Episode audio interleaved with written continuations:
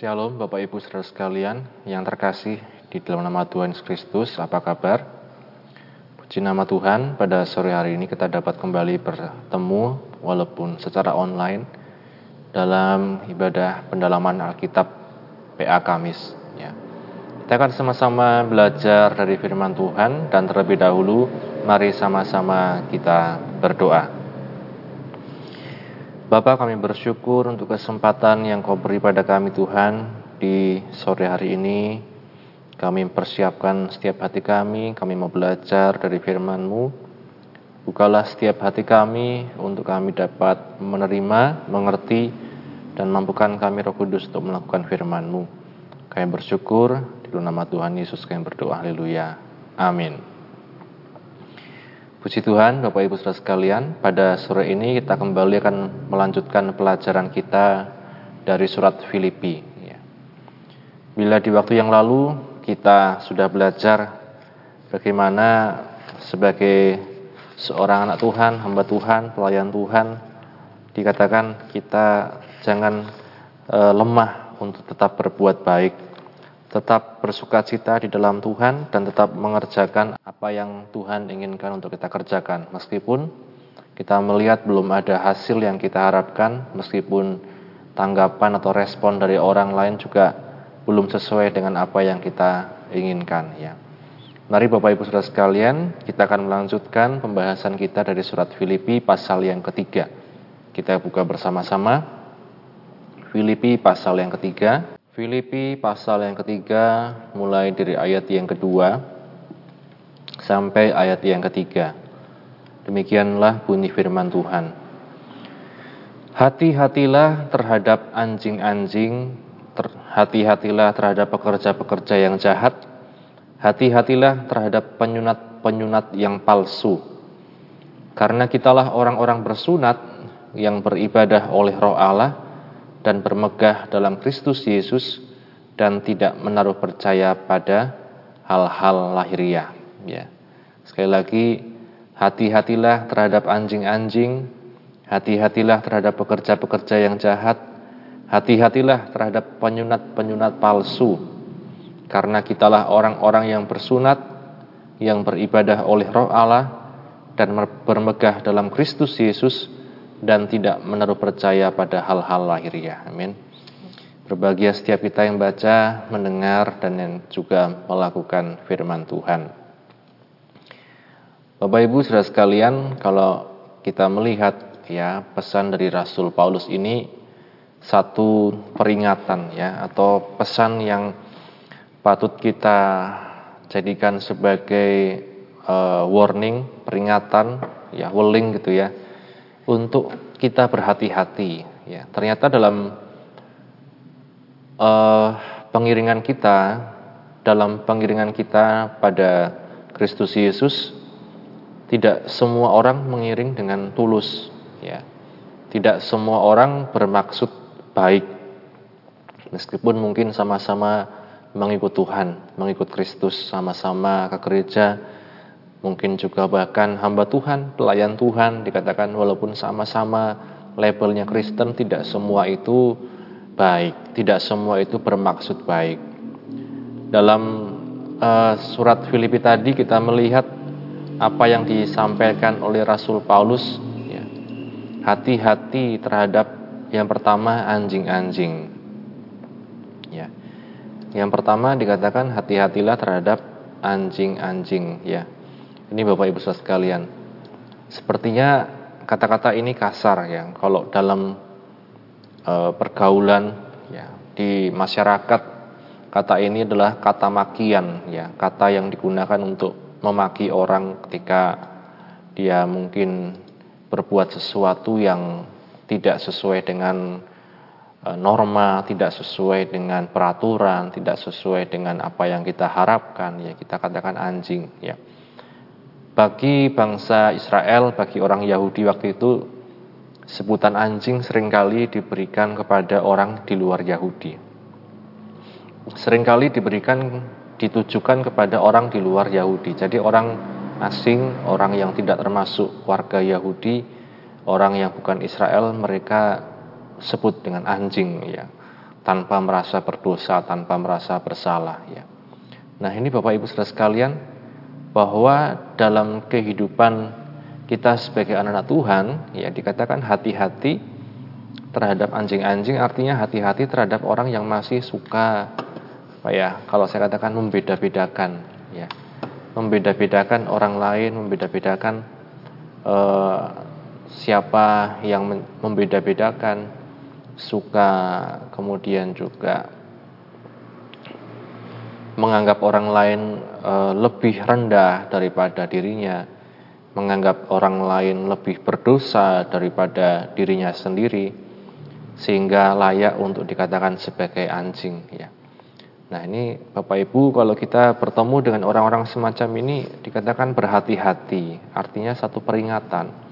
Hati-hati kalau kita sudah tahu ada orang seperti itu suka membeda-bedakan, menganggap orang lain lebih rendah daripada dirinya, menganggap dirinya lebih tinggi daripada orang lain, dikatakan berhati-hatilah.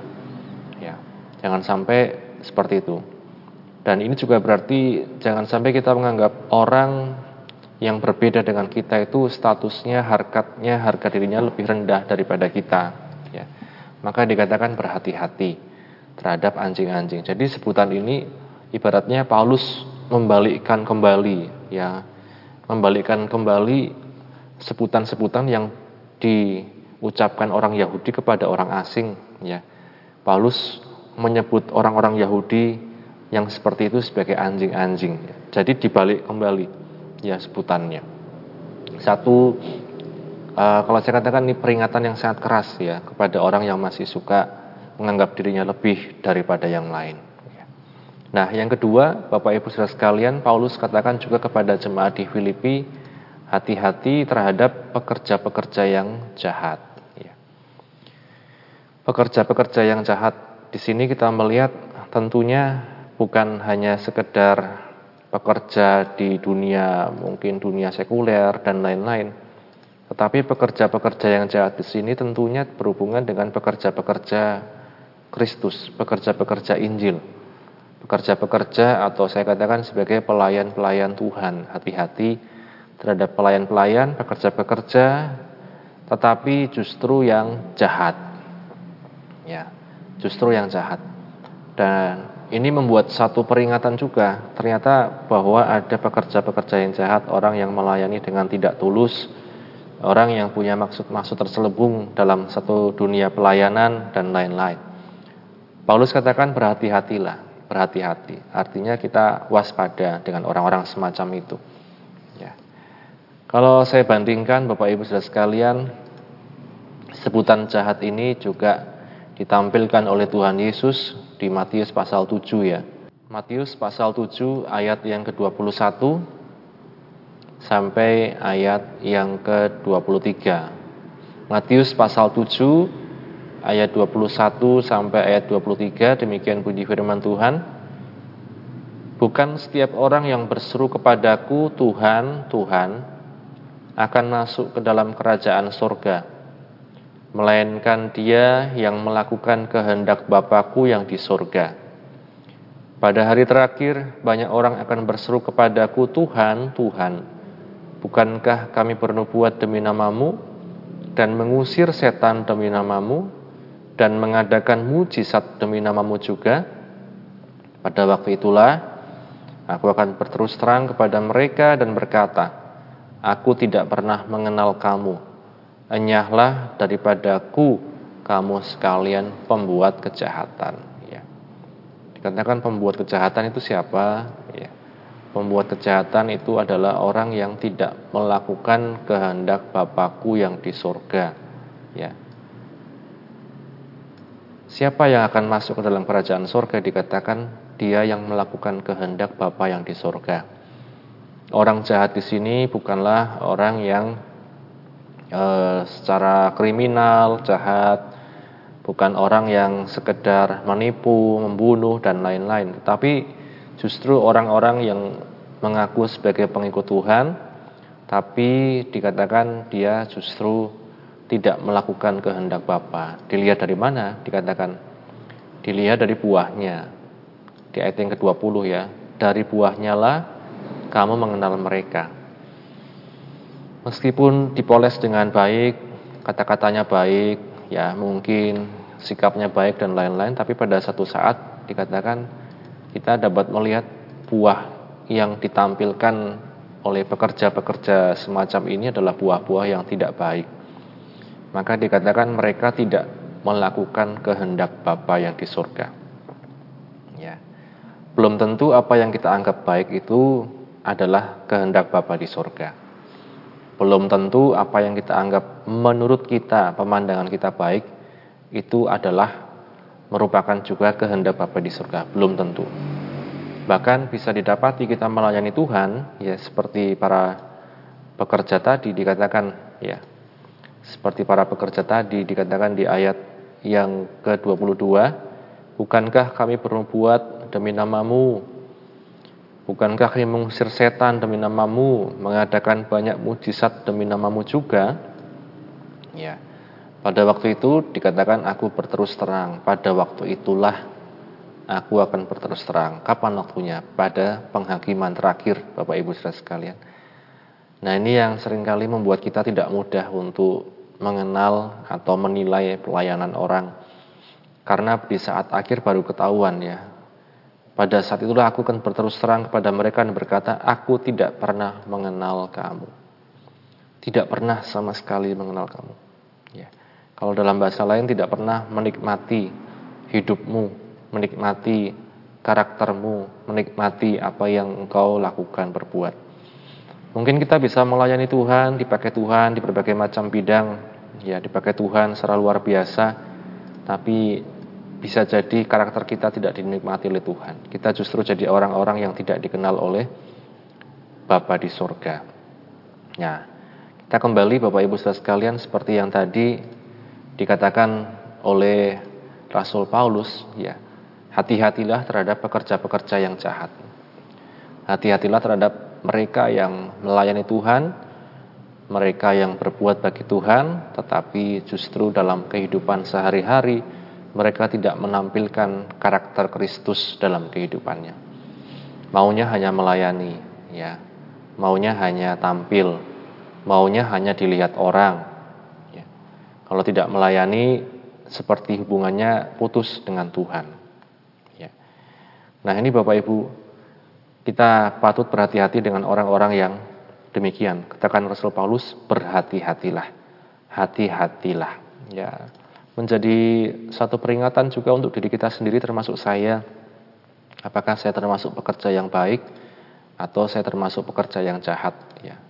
Dari kehidupan saya sehari-hari, bukan dari apa yang tampil di internet, apa yang tampil di media sosial, bukan dari apa yang tampil di mimbar ya, tapi dari kehidupan sehari-hari, bukan saya dengan Tuhan, bukan kita dengan Tuhan bagaimana Bapak Ibu Saudara sekalian.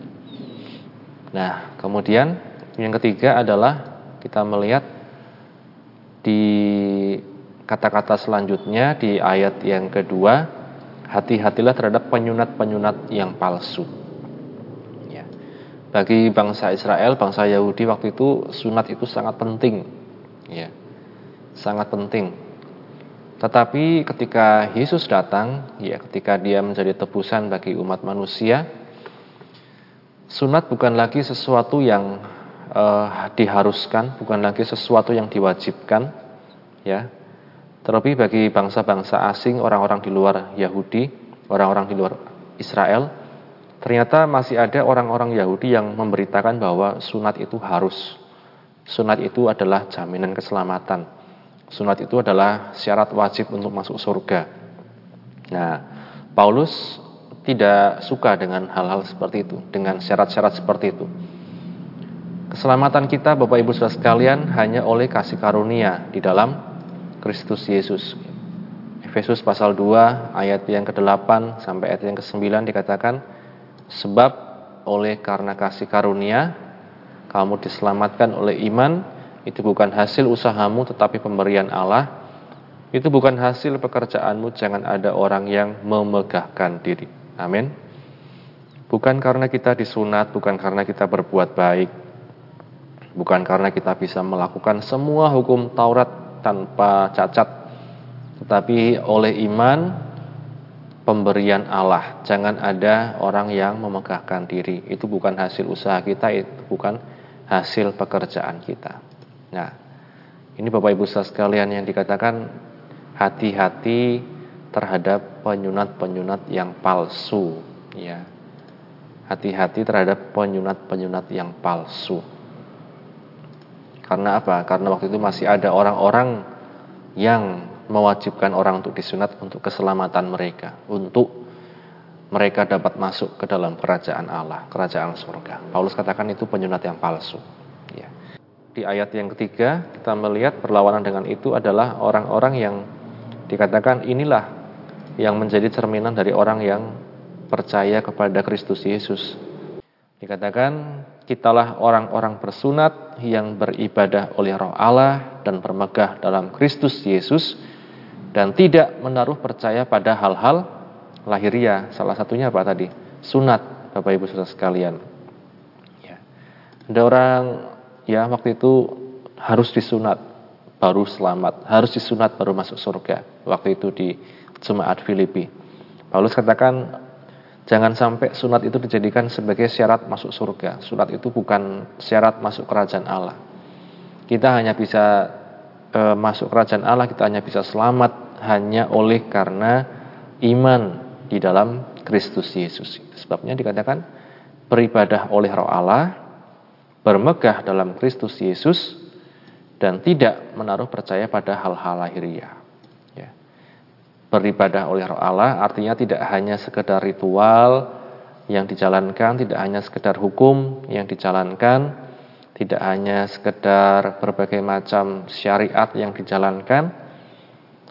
Yang kedua, bermegah dalam Kristus Yesus artinya bukan memegahkan sunat, bukan memegahkan kebaikan diri kita sendiri, bukan memegahkan kehebatan kita sendiri, tapi hanya Kristus yang memampukan kita. Yang ketiga, tidak menaruh percaya pada hal-hal lahiriah. Artinya, tidak menjadikan hal-hal lahiriah itu sebagai e, penjamin kehidupannya, sebagai hal-hal yang perlu dibanggakan. Kamis yang akan datang kita akan melihat bagaimana Paulus memiliki berbagai macam keunggulan lahiriah ya. Seperti di ayat 4 dan seterusnya bagaimana dia berasal dari bangsa Israel, disunat pada hari ke-8 dari suku Benyamin, orang Ibrani asli dan lain-lain. Kita akan melihat bahwa segala kemegahan tersebut pada akhirnya bukan adalah bukan menjadi sesuatu yang dibanggakan setelah dia mengenal Kristus. Bahkan semua itu dianggap sebagai sampah oleh karena pengenalannya pada pribadi Kristus Yesus. Ya. Nah ini Bapak Ibu sudah sekalian yang menjadi satu uh, peringatan untuk kita sekalian supaya tetap berhati-hati. Ya.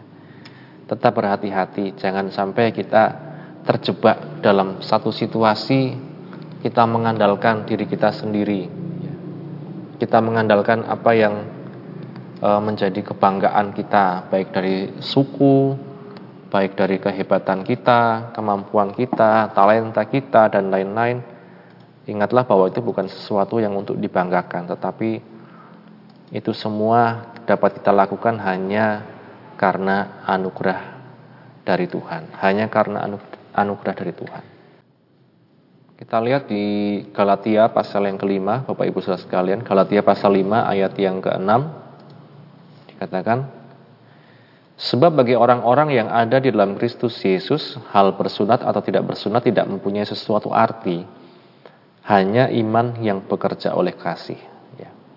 Hubungannya dengan roh Allah tadi dikatakan. Sebab oleh roh dan karena iman kita menantikan kebenaran yang kita harapkan. Di ayat yang kelima, ayat 6. Sebab bagi orang-orang yang ada di dalam Kristus Yesus, hal bersunat atau tidak bersunat tidak mempunyai sesuatu arti hanya iman yang bekerja oleh kasih.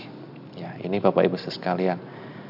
Jadi mari kita menjadi orang-orang yang terus hidup di dalam kasih karunia Allah, menjadi orang-orang yang terus berpegang pada firman Tuhan, terus menghargai kasih karunia Tuhan yang menyelamatkan kita oleh iman, bukan karena perbuatan baik kita. Sehingga dalam kehidupan kita satu hal yang bisa dimegahkan adalah keselamatan di dalam Kristus Yesus. Kalau kita boleh bermegah bukan karena kuat gagah kita, ganteng, cantik kita, bukan. tapi karena Kristus Yesus yang membuat kita berharga, yang membuat kita bisa selamat. Amin. Bapak Ibu saudara sekalian, mari sama-sama kita berdoa. Bapak kami bersyukur untuk firman-Mu yang telah kami baca, kami dengarkan, kami renungkan. Mari Roh Kudus, Engkau yang menerangkan lebih lanjut dalam hati kami, pikiran kami, dan memampukan kami untuk menjadi pelaku firman-Mu ya Tuhan. Memampukan kami untuk terus bekerja Tuhan di ladang-Mu, menjadi pengikut-Mu, hamba-hambamu yang setia Tuhan, yang menghargai kasih karuniamu Tuhan. Berkati setiap anak-anakmu yang sudah mendengar firmanmu ya Tuhan, dalam apa pun yang menjadi pekerjaan, pelayanan mereka Tuhan, pendidikan di mana pun berada, Engkau yang berkati Bapa, yang sakit disembuhkan, yang lemah dikuatkan, yang susah dihiburkan, yang sedang alami permasalahan berikan jalan keluar ya Tuhan, mereka juga yang menanti pekerjaan, Engkau yang buka jalan Tuhan, mereka mendapat pekerjaan yang tepat Tuhan daripadamu, mereka yang menanti pasangan hidup Engkau yang buka jalan Tuhan, mempertemukan dengan pasangan hidup yang daripadamu. Terima kasih Bapa. Kami serahkan setiap anak-anakmu dalam tanganmu. Jagai selalu Tuhan tutup bungkus kami semua dengan kuasa darahmu Yesus.